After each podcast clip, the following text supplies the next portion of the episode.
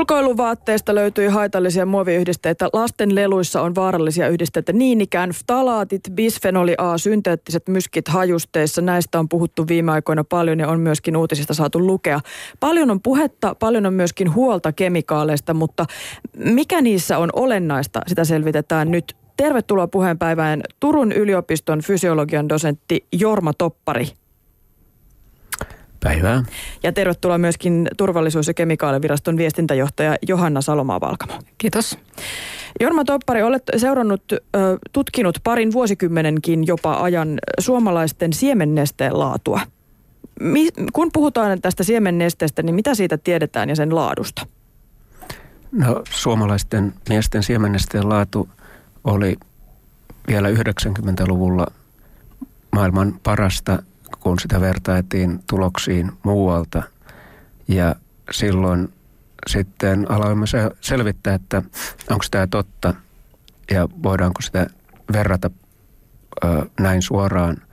Ja silloin havaittiin, että kyllä se oli silloin totta. Mutta sitten kun sitä on seurattu 2000-luvulla, niin on nähty, että Suomessa siemennesteen laatu on lähentynyt muuta Eurooppaa ja muuta maailmaa, heikentynyt selvästi. No miten vakavasta asiasta tässä on nyt kyse?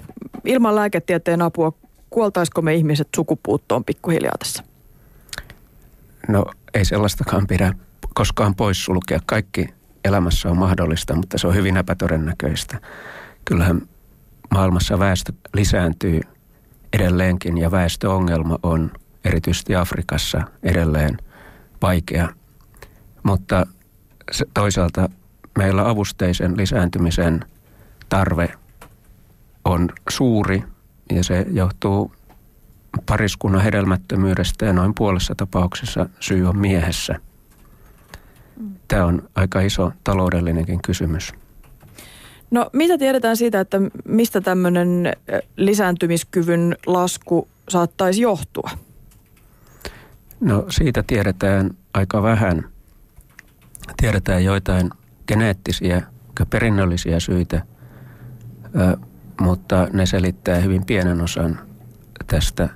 Ja nämä muutosten nopeu, nopeudet erilaisissa tällaisissa ö, huonoissa trendeissä ajatellaan johtuvan ympäristöstä. Mutta mikä ympäristössä, niin ö, siinä on ajateltu, että meidän haittakemikaalit vois olla mukana aiheuttamassa miesten kehityksen aikana – sikio- ja lapsuusaikana näitä muutoksia ja se perustuu eläinkokeisiin. Mutta ihmisten kohdalla tämmöisen näytön saaminen on erittäin vaikea eikä sellaista mitään pitävää näyttöä ole. Hmm. Olet ollut mukana selvittämässä nimenomaan kemikaalien yhteisvaikutusta muun muassa. Mitä, mitä tutkimuksen, tieteellisen tutkimuksen perusteella näistä kemikaalien vaikutuksista kuitenkin tiedetään? Koska siis parikin yhdysvaltalaista lääketieteellistä järjestöä tuossa loppuvuodesta niin varoitti tämmöisen sääntelemättömän kemikaalikuormituksen yhteyksistä esimerkiksi rinta- ja eturauhassyöpiin tai sukuelinten epämuodostumiin ylipainoon, diabetekseen, tämän tyyppisiin asioihin. Joo. Nämä yhteisvaikutukset on juuri ongelma. Meillä on valtava määrä kemikaaleja ja pienestä osasta niistä tiedetään niiden hormonaalista vaikutuksista. Ja tiedetään, että jos kemikaalilla on semmoinen hormonaalinen vaikutus, että se estää miessukupuolihormonin tuotantoa tai sen vaikutusta, niin se voi aiheuttaa epämuodostumia sukupuolielimiin ja voi heikentää siemennesteen laatua ja nyt kun tämmöisiä kemikaaleja laitetaan pieniä määriä yhteen, niin se yhteisvaikutus on ihan 1 plus 1 plus 1 on kolme. Ja tätä voidaan kyllä mallintaa ja nämä mallinnukset tukee sitä, että ö, nämä vaikuttavat yhdessä kasautuvasti ja silloin nämä ongelmat tulee vastaan – Aiemmin on ajateltu, että turvamarginaalit on riittävät, mutta tätä on nyt kyseenalaistettu, että onko ne kuitenkaan riittävät näiden kemikaalien runsauden takia. Mm. No mistä näitä kemikaaleja sitten tarkalleen ottaen tulee meidän kehojamme kuormittamaan? Kuinka suurista altistuksista voi olla kyse, että tämmöisiä ihan konkreettisia seurauksia voi, voi siitä tulla? No yksittäisten kemikaalien määrät yleensä on erittäin pieniä ja on alle tällaisten turvarajojen. Ja näitä nyt tulee meillä hyvin monesta lähteestä, ravinnosta, vedestä, hengitysilmasta, ihon kautta, ka- kaiken meidän kautta, miten me ollaan ympäristön kanssa kosketuksissa. Mutta ehkä pääreitti on kuitenkin ravinto edelleenkin. Mm.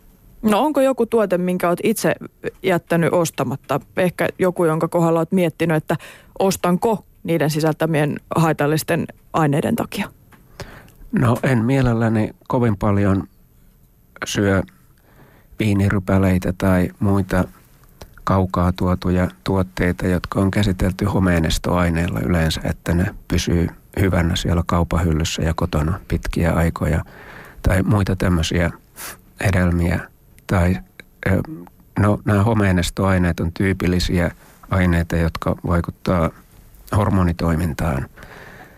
Sitten on muita perinteisempiä myrkkyjä, niin kuin elohopea, joka on keskushermostomyrkky. Ja hyvän ystäväni neuvosta olen kyllä rajoittanut tonnikalan käyttöä, enkä mielelläni tonnikalaa osta ja syö missään muodossa. Mikä takia tonnikala? No siinä mitatut tai todennäköisyys, että siellä on paljon elohopeaa, on suuri. Sitähän ei pysty sanomaan siitä tonnikalapihvistä, joka lautasella eteen on, että paljonko siinä on. Mutta mahdollisuus, että siinä on paljon, on suuri. No heti kun näistä kemikaaleista puhutaan, niin joku toteaa, että, että kyllähän vesikin on kemikaali. Mä törmäsin vastikään semmoisen blogikirjoituksen, jossa todettiin, että kautta ihmiskunnan historia meidän ruokavalio on koostunut sataprosenttisesti kemikaaleista listattiin kuluttajatuotteita, esimerkiksi meikkejä ja kosmetiikkaa, jotka on kemikaalittomia. No, tämä lista oli tyhjä. Listattiin myös kemikaalittomia ravintoaineita ja yrttejä. Eipä löytynyt siltäkään listalta mitään. Oli laitettu vierekkäin kuva synteettisestä C-vitamiinista ja luonnollisesta C-vitamiinista, niiden kemiallisesta koostumuksesta. No, ne oli identtisiä. Että mistä nyt sitten tarvitsisi murehtia? Mitä näillä haitallisilla kemikaaleilla tar- tarkoitetaan? No nimensä mukaan niillä tarkoittaa niitä kemikaaleja, joista on haittaa. Ja kyllä tietysti tämmöinen blokkari on oikeassa, että vesimyrkytykseen voi kuolla. Jos jo riittävästi vettä, niin, niin alkaa kouristella, menee tajuttomaksi ja kuolee, koska elimistön suolatasapaino häiriytyy. Se on totta, mutta, mutta sitten on paljon kemikaaleja, jotka vaikuttaa todella haitallisesti, niin että voi aiheuttaa allergisen reaktion, voi haitata lisääntymiskykyä, voi aiheuttaa keskushermostovaurion. Ja meillä on valtavasti tietoa näistä kemikaaleista, että ei niitä voi kuitata tämmöisellä heitolla, että kaikki on kemikaalia, vaikka se onkin totta, että kaikki on kemikaalia. No minkälaisiin kemikaaleihin nyt tarkalleen ottaen teidän tutkijoiden huomio on tässä asiassa kiinnittynyt? No perinteisesti on tutkittu jo vuosikymmeniä syöpää aiheuttavia aineita ja tällaisia aineita, jotka aiheuttaa kehityshäiriöitä ja mutaatioita. 90-luvulta asti on sitten puhuttu näistä hormonaalisista haitta-aineista ja se on tavallaan tämmöinen uusi tulokas tähän haitta-aineiden joukkoon ja edelleenkin vähän niin kuin etsii – paikkaansa, että miten näihin suhtaudutaan. Esimerkiksi EU-ssa ei olla oikein päästy yksimielisyyteen tämän määritelmästä, että mikä nyt luetaan hormonaaliseksi haitta-aineeksi. Ja sille on tyypillistä se, että se ei aiheuta mitään tämmöistä dramaattista äkkikuolemaa tai myrkytysoireita tai herkistymistä, jonka huomaisi heti, vaan ö, useimmiten aiheuttaa kehitykseen ohjelmointihäiriöitä, joka sitten voi johtaa syöpään tai toiminnan häiriöön myöhemmin meidän hormonijärjestelmässä, joka nyt sitten säätelee meillä koko elimistön toimintaa. Mm. Muovien sisältämiä ftalaatteja, elektroniikan palonestoaineita, ulkoiluvaatteiden vedensuojakalvoja on tutkittu. Kyllä, näissä vedensuojakalvoissa ehkä suurin ongelma tulee meidän ekosysteemiin kuitenkin, kun nämä on hyvin huonosti häviäviä aineita ja ja niiden vaikutukset luonnossa on myöskin meillä aika huonosti hanskassa. Ne aiheuttaa hormonaalisia haittoja, mutta niihin kyllä liittyy muitakin ongelmia ja kuvaa vaan, että kun ne on nyt muutaman vuosikymmenen ehtinyt olla käytössä, niin kyllä teollisuus on oma-aloitteisesti poistanut sieltä kaikkein pahimmat myrkyt ja mitä nyt sitten on tällä hetkellä käytössä, niin niitä muutetaan koko ajan. Aika monet kuitenkin mieltää tämän kemikaalista puhumisen jonkunlaiseksi ylivarovaisuudeksi ja riskin lähinnä teoreettiseksi. Mitä kaikkien tulisi tietää tästä kemikaalikuormituksesta? Ja kenen vähintään kannattaisi jollain lailla tätä asiaa ajatella? Kannattaako kaikkien? No kyllä minusta kannattaa kaikkien ajatella siinä mielessä, että meidän täytyy ajatella tulevia sukupolvia ja, ja mitä me jätetään tänne perinnöksi heille. Ja siinä onkin paljon edistystä. Tukholman sopimuksen perusteella tämmöiset pysyvät orgaaniset myrkyt koitetaan päästä niistä eroon. Niitä parin sukupolven aikana ehdittiin tuottaa ja käyttää seuraavien kuuden sukupolven haitaksi tänne – ja kestää kauan ennen kuin niistä päästään eroon. Et ei nyt haluta ainakaan toistaa niitä virheitä. Tämmöinen riski on nyt esimerkiksi näiden perfluoriyhdisteiden kohdalla olemassa, koska ne on melko pysyviä myöskin ja vaikutukset huonosti tunnettuja. Ja sitten ihan nuoria miehiä ja nuoria naisia ja lapsia ajatellen täytyy ajatella sitä, mitä kertyy elimistöön ennen kuin on omat lapset hankittu, että miten parhaiten voi suojata lasten ja myöskin lastenlasten tulevaisuutta. Meidän käyttäytyminen vaikuttaa meidän lastenlasten terveyteen ihan suoraan, koska odottaessa, odottavan äidin kohdussa sillä lapsella jo kehittyy hänen sukupuolielimensä, jotka määrää se munasarja ja kives, että minkälainen tulevaisuus on sitten sillä seuraavalla sukupolvella. Että pitäisi jaksaa ajatella jo nuorena omia lapsenlapsia ja, ja siitä eteenpäin. No tällaisen ihan perusuutisvirran perusteella, niin kuinka oikeilla jäljillä ollaan sen suhteen, että mitkä on niitä oikeita asioita, mitä pitäisi ajatella ympäristöjärjestöjen selvityksestä uutisoitiin vastikään. Suurin osa heidän tutkimistaan ulkoiluvarusteista sisälsi näitä sun mainitsemia perfluorattuja aineita, siis aineita, joilla vaatteita ja kenkiä käsitellään vettä hylkiviksi. Sitten oli uutinen tuoksukynttilöistä. Ne voivat aiheuttaa syöpää, koska niissä on formaldehydia, joka on luokiteltu syöpävaaralliseksi aineeksi. On puhuttu esimerkiksi vauvojen tuttipullojen muoviyhdisteistä. Vauvojen tuttipullojen materiaalia on vaihdettu sillä tavalla, että siellä ei ole bisfenoli A, joka on tämmöinen hyvin kiistanalainen kemikaali, jota tuotetaan valtavat määrät usean muoviteollisuuden ja elektroniikkamuovin raaka-aineeksi. Mutta näistä perfluoratuista yhdisteistä, niin en olisi huolissaan niistä nyt tulevalle altistukselle, koska niin kuin suoraan lapselle tai, tai kenellekään, mutta ne kuormittaa sitten tätä meidän luontoa pysyväisyyden. Ne jää kyllä tänne kiertoon hyvin pitkiksi ajoiksi ja kun näiden tuotteiden määrä kasvaa, niin niiden hävittäminen on iso ongelma.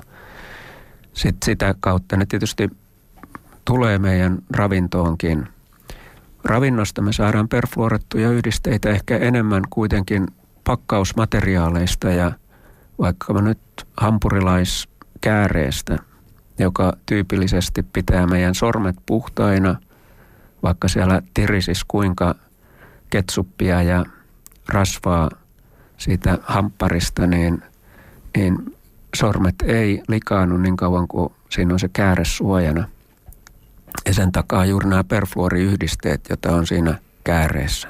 Mm. Et sen kautta me saadaan altistusta monista muista pakkausmateriaaleista.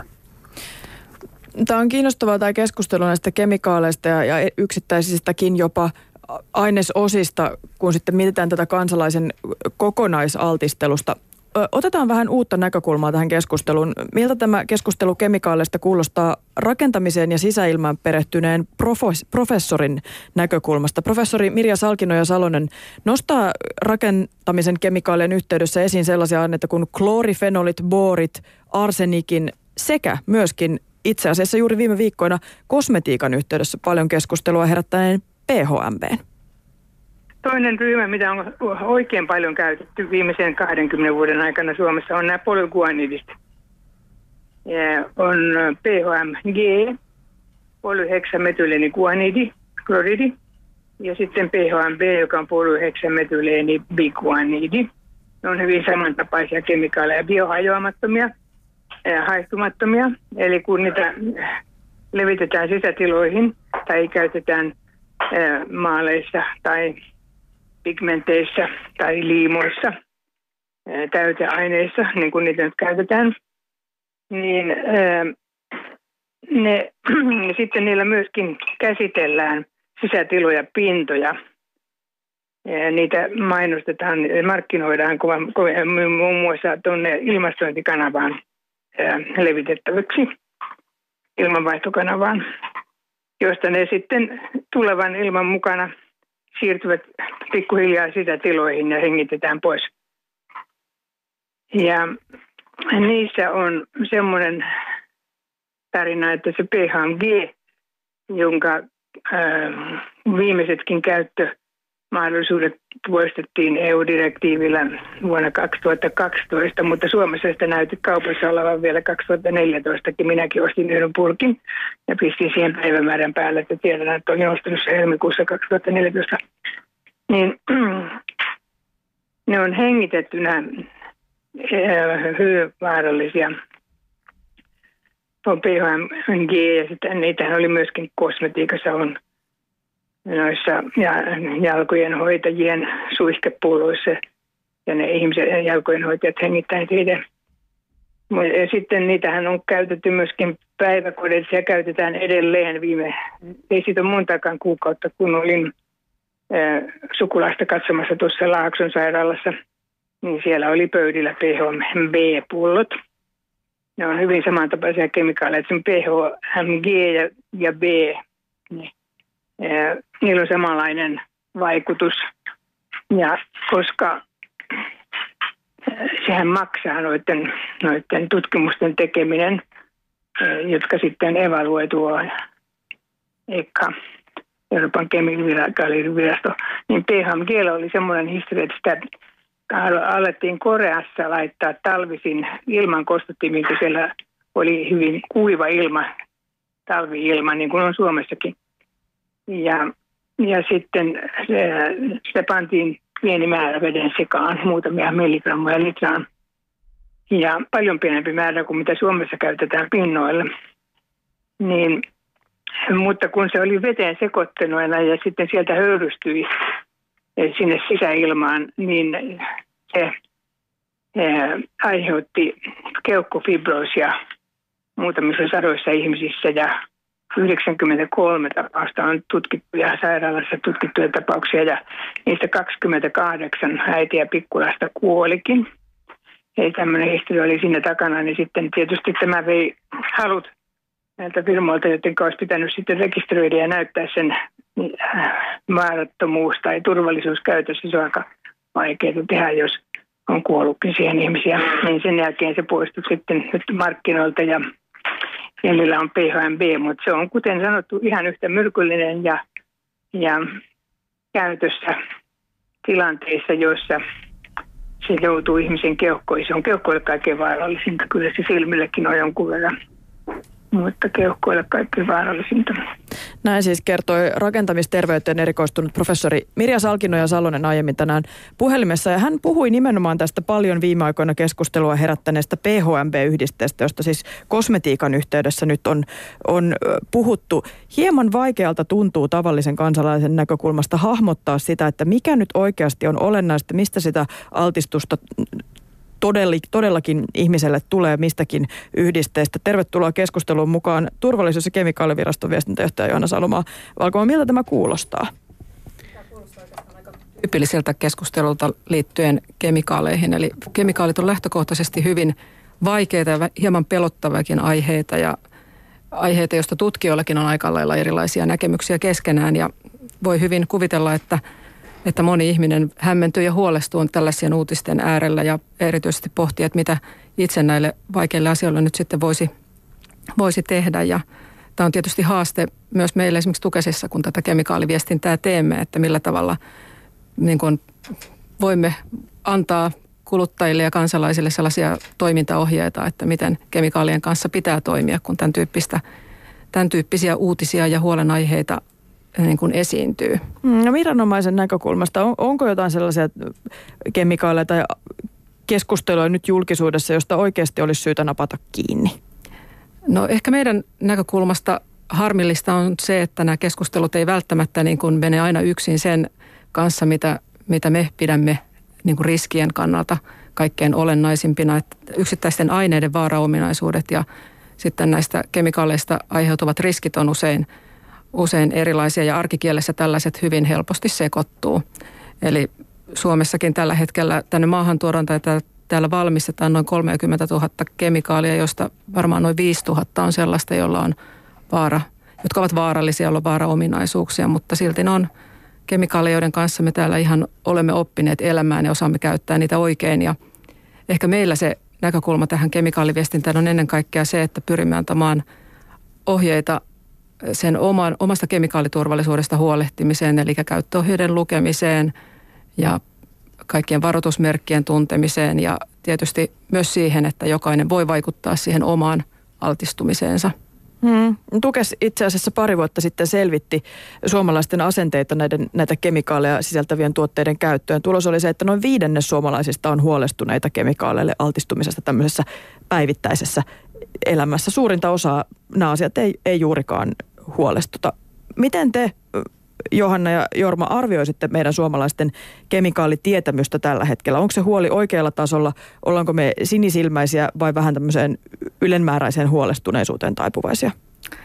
No sanoisin, että tässä suhteessa ihmiset ehkä jakautuu näihin kemikaalista huolestuviin ja huolettomiin.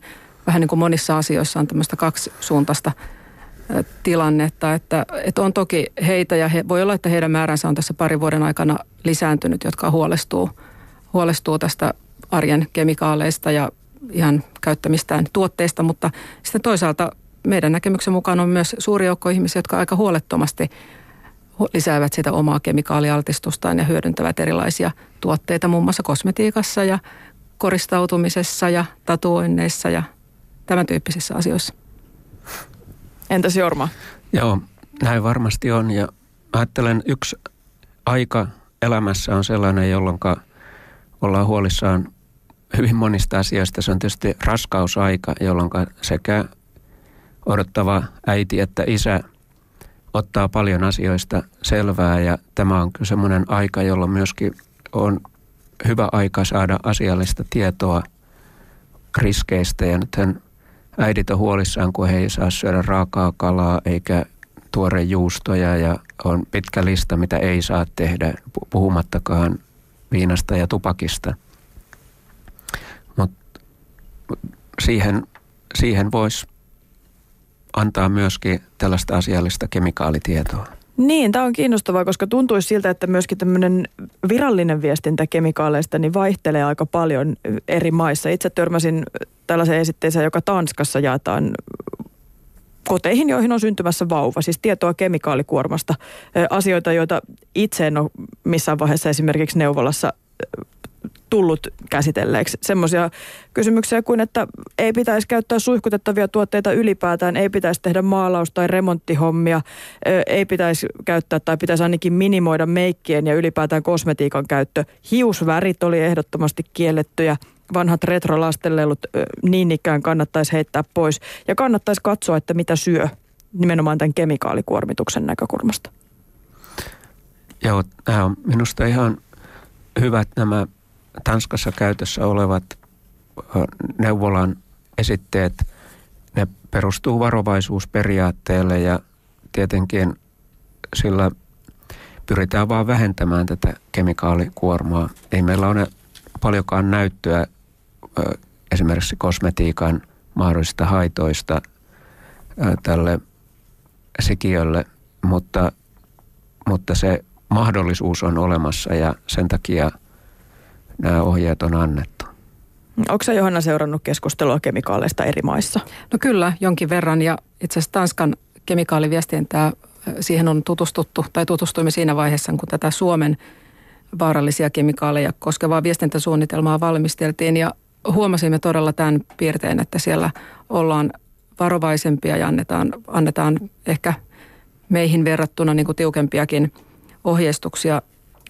Mutta tietysti päälinjat varmaan ja viranomaisten päätoiminta on hyvin samantapaista siitä huolimatta, että, että me itse teimme myös tämmöisen lapsiperheen kemikaaliturvallisuusoppaan pari vuotta sitten ja siinä sitten annoimme samantyyppisiä ohjeita, mutta ei ehkä ihan kieltolinjalla, vaan vähän mieti ensin ja muista tällaisetkin asiat tyyppisesti. Joo, se löytyy teidän nettisivulta itse asiassa. Kyllä. Turvallinen koti lapselle on sen nimi ja näitä samoja teemoja siellä, siellä esiin nousee, mutta sitä ei ehkä sillä tavalla esimerkiksi täällä neuvolan puolella aktiivisesti työnnetä tätä tietoutta. Joo, me ei valitettavasti saatu sitä neuvolaverkoston tämmöiseen yleisjakeluun, mutta pyrittiin kyllä sitä THLnkin kautta hyvin, hyvin aktiivisesti markkinoimaan, että varmaan monet neuvolat sen kyllä ovat ottaneet jo käyttöönsä. Tähän keskusteluun nyt sitten liittyy yle.fi kautta puheen nettisivulla lähetysikkunassa.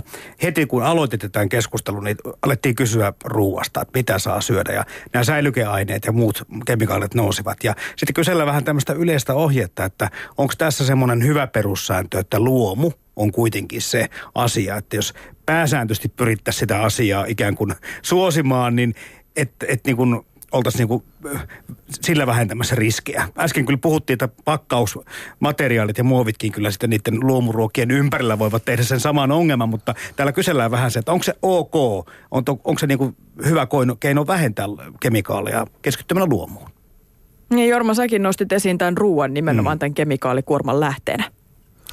Joo, no kyllä lähiruoka, suomalainen lähiruoka on minun mielestäni yksi perusjuttu, ja koska nämä pitkät kuljetusmatkat vaatii sitä, että näitä tuotteita joutuu usein käsittelemään esimerkiksi juuri homeenestoaineilla. Ja nämä homeenestoaineet on kyllä, jos katsoo historiaa, niin ainakin hormonaalisten haitta-aineiden kannalta kaikkein ongelmallisimpia. Tietysti kotimaissakin tuotteissa voidaan käyttää homeenestoaineita, koska ne homehtuu ihan yhtä lailla pitkässä säilytyksessä.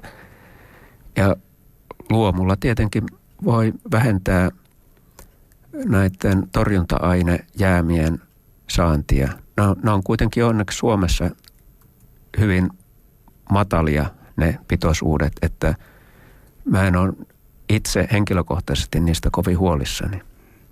Pohjan päivässä ovat siis vieraana Turun yliopiston fysiologian dosentti Jorma Toppari sekä turvallisuus- ja kemikaaliviraston viestintäjohtaja eh, Johanna Salomaa Valkamo. Niin kuin sanottua, kemikaalit nyt kiinnostaa aika paljon. Tämä kansalaiskeskustelu on hyvin vahvasti virinnyt Suomessakin nyt tässä viimeisen vuoden, jopa viimeisten kuukausien aikana, tässä viimeksi kuluneiden kuukausien aikana. Ajoittain siitä nousee valtaisiakin kohuja tuolla blogimaailmassa, sosiaalisessa mediassa joitakin vuosia sitten tukessa ja vastata kysymyksiin esimerkiksi epäilystä Kelan äitiyspakkauksen formaldehydipitoisuuksista sen jälkeen, kun eräs bloggaaja oli haistellut tämmöistä laatikkoa ja huolestunut siitä hajusta. Nyt viimeksi nousi kohuaineesta tosiaankin tästä PHMB-ainesosasta, jota käytetään kosmetiikassa. Siihenkin keskusteluun te osallistuitte. Aika paljon on muuttunut tämä kemikaaleihin liittyvä keskusteluympäristö tässä viime vuosina. Se on ihan totta ja meidän mielestä se on kyllä oikein hyvä asia, että ihmiset keskustelee kemikaaleista ja tämä kemikaalitietämys lisääntyy ja se on varmasti myös meillä Tukesissa kaikkien toiveena, että ihmiset tulee enemmän tietoisiksi tästä kemi- kemiallisesta ympäristöstään. Tietysti tämä on myös siinä mielessä haastavaa, koska sitten tämä tämmöinen asiallinen ja puolueeton ja luotettava tieto voi helposti ehkä sitten hukkua tällaisiin verkkokeskusteluihin ja sosiaalisen median kokemuksiin ja – meidän ratkaisu siihen on ollut se, että me pyrimme olemaan siellä aktiivisesti itse mukana ja tuomaan sen oman äänenpainomme näihin keskusteluihin ja, ja sitten sitä kautta ikään kuin luomaan semmoista luottamusta tässä ympäristössä. No näitä blogeja ja portaaleja, jotka näitä kemikaaliasioita käsittelee, niitähän on jonkin verran tällä hetkellä. Kuinka hyvin tämä tieto noin ylipäätään käy yksin teidän tietojen kanssa, viranomaisen tietojen kanssa? Onko nämä luotettavia? No varmasti ehkä blogien kohdalla voi, voi todeta, että niitä on tosiaan monenlaisia ja monen tyyppisiä ja sieltä löytyy varmaan todella luotettaviakin blogeja, joita tehdään, tehdään hyvin niin kuin ikään kuin hyvä journalismin tyyppisesti. Ja nämä, ongelmahan ehkä siinäkin on se, että nämä kemikaaliasiat eivät muutu sen yksinkertaisemmin viestittäviksi, jos niistä kirjoittaa joku blokkari tai viranomainen. Eli, eli jos mutkia liikaa, liikaa oikaistaan, niin sitten siitä voi syntyä, syntyä sitten niin kuin väärinkäsityksiä tai turhaa huolta ja huolestusta, mitä, mitä me ainakin tukesissa yritämme omalta osaltamme niin kuin välttää ja keskittymään sitten näihin meidän kannalta tai niihin asioihin, joita me viranomaiset pidämme niin kuin tärkeimpänä kemikaaliturvallisuuden kannalta. No minkälaisia haasteita tämä, tämä muuttunut tilanne tuo? Kuinka hyvin sitten teidän sanoma menee perille, jos jonkunlaisia ristiriitaisia tietoja on? Jaa, no sitten on ehkä vähän vaikea arvioida, että varmaan meidän pitäisi siitäkin tehdä jonkinlainen tutkimus tai ehkä toistaa toi meidän muutaman vuoden takainen äh, tutkimus suomalaisille, että miten, miten nämä kemikaalit huolestuttaa ja ehkä lisätä siihen kysymyksiä tästä, että ke, keihin he luottavat. Mutta noin yleisesti ottaen kyllä meillä on semmoinen etulyöntiasema, että suomalaiset kyllä luottaa viranomaisiin. Ihan siitä on tutkimuksia, että Euroopassakin verrattuna moniin muihin maihin, niin suomalaiset kyllä kääntyy meidän puoleen silloin, kun he, heitä huolestuttaa joku asia. Ja tietysti se on meille myös suuri, suuri haaste ja tämmöinen vastuu siitä, että me ollaan tämän luottamuksen arvoisia. Mm, no entäs tutkijan näkökulmasta? No yksi ongelma on se, että tätä tietoa on niin valtavasti. Nythän on Euroopan kemikaalivirasto, siellä on erittäin paljon tietoa saatavissa heidän ECHA-sivustolta, ECHA Eurooppa, sähkö- tai tuota, web-osoitteesta löytyy ja kun siellä on 120 000 kemikaalin luokituksesta tiedot, sieltä löytyy 6 miljoonaa luokitus- ja merkintäilmoitusta ja 2 miljoonaa tutkimustiivistelmää, niin eihän, eihän tämmöistä nyt niin kuin kukaan ihminen pysty hallitsemaan. Tietysti sieltä yksittäistä kemikaalia, mistä tahansa kemikaalista voi hakea sieltä ja löytää, mitä siellä on. Tässä on rekisteröity tällä hetkellä 14 000 kemikaalia. Ja niin kuin kuultiin, niin Suomeen täällä tuotetaan tai tänne tuodaan 30 000 kemikaalia, että nämä määrät on valtavia. Et täytyy tietää, mitä, mistä etsii tietoa ja, ja sitten täytyy myöskin osata tulkita sitä ja kyllä tämä tavalliselle kuluttajalle on aika vaikeaa. Mutta jäisikö meillä paljon tämmöistä kemikaalikeskustelua, kemikaalitietämystä, jopa tärkeätäkin sellaista tulematta esiin ilman näitä blogeja, ilman kansalaisjournalismia? No se on tietysti mahdollista ja en, en tosiaan halua sanoa, etteikö niillä olisi oma paikkansa ja, ja nää, ensisijaisesti kyllä näen sen positiivisena asiana, että asioista keskustellaan ja tuodaan erilaisia, erilaisia asioita keskusteluun, että me viranomaisena ehkä haluamme sitten tuoda niitä tosiaan niitä meidän painotuksia esiin. Ja silloin se, jos voisimme hallita tätä viestintäympäristöä, niin puhuisimme juuri näistä kaikkein, kaikkein keskeisimmistä ja riskialttiimmista kohderyhmistä, kuten lapsista ja nuorista ja, ja kemikaalien turvallisen käytön merkityksestä, joka on meidän näkemyksen mukaan se kuitenkin Suomessa nykyään se kaikkein tärkein tapa varmistaa se, että kemikaaleista ei aiheudu haittaa. Ja haluaisimme ehkä myös valaa uskoa ihmisiin, että tämä eurooppalainen kemikaalilainsäädäntö todella tekee parhaansa sen eteen, että meidän ympäristö olisi turvallinen ja se on globaalistikin oikein haastavaa ja vaativaa lainsäädäntöä. Ja tämän tyyppisiä asioita nousi esiin ehkä enemmän kuin yksittäisiä vaarallisia tai vaaraominaisuuksia sisältäviä kemikaaleja. Puheenpäivässä ovat olleet vieraina Turun yliopiston fysiologian dosentti Jorma Toppara ja Tukesin viestintäjohtaja Johanna Salomaa Valkamo. Molemmat nostitte tässä esiin tämmöisiä tiettyjä ryhmiä, kenen kannattaisi näitä asioita miettiä. Puhuit Johanna lapsista ja nuorista ja tästä kemikaalien turvallisesta käytöstä. Ja Jormallakin oli nämä lisääntymisiässä olevat jollain lailla, joko raskaana olevat tai sitten lisääntymistä jossain vaiheessa suunnittelevat, nuoret miehet myöskin tietysti. Niin tota, tähän loppuun olisi kiva saada semmoiset lyhyet listat kummaltakin, että esimerkiksi kolme kohtaa siitä, että mitä asioita kannattaisi konkreettisesti miettiä esimerkiksi näiden ryhmien, näiden, näihin ryhmiin kuuluvia ihmisten. No mun lista olisi ehkä semmoinen, että miettii, välttää kaiken turhan tavaran ja turhien kemikaalien hankkimista ja pyrkii tulemaan vähemmällä toimeen. Sitten toisaalta juuri tämä, mitä olen toistunut, lukee kemikaalien käyttöohjeet huolellisesti ja käyttää niitä hankkimiaan, hankkimiaan sitten ohjeiden mukaisesti ja tutustuu näihin erilaisiin vaaramerkintöihin ja osaa, osaa myös ne ottaa huomioon siinä käytössä. No näihin voin kaikkiin yhtyä ja kansalaisjärjestöt on myöskin tuottaneet ja julkaisseet hyviä oppaita. Esimerkiksi Marttaliiton ja ruotsinkielisen Marttaliiton kemikaaliohjeistus kodin kemikaaleista on myöskin erittäin hyvä.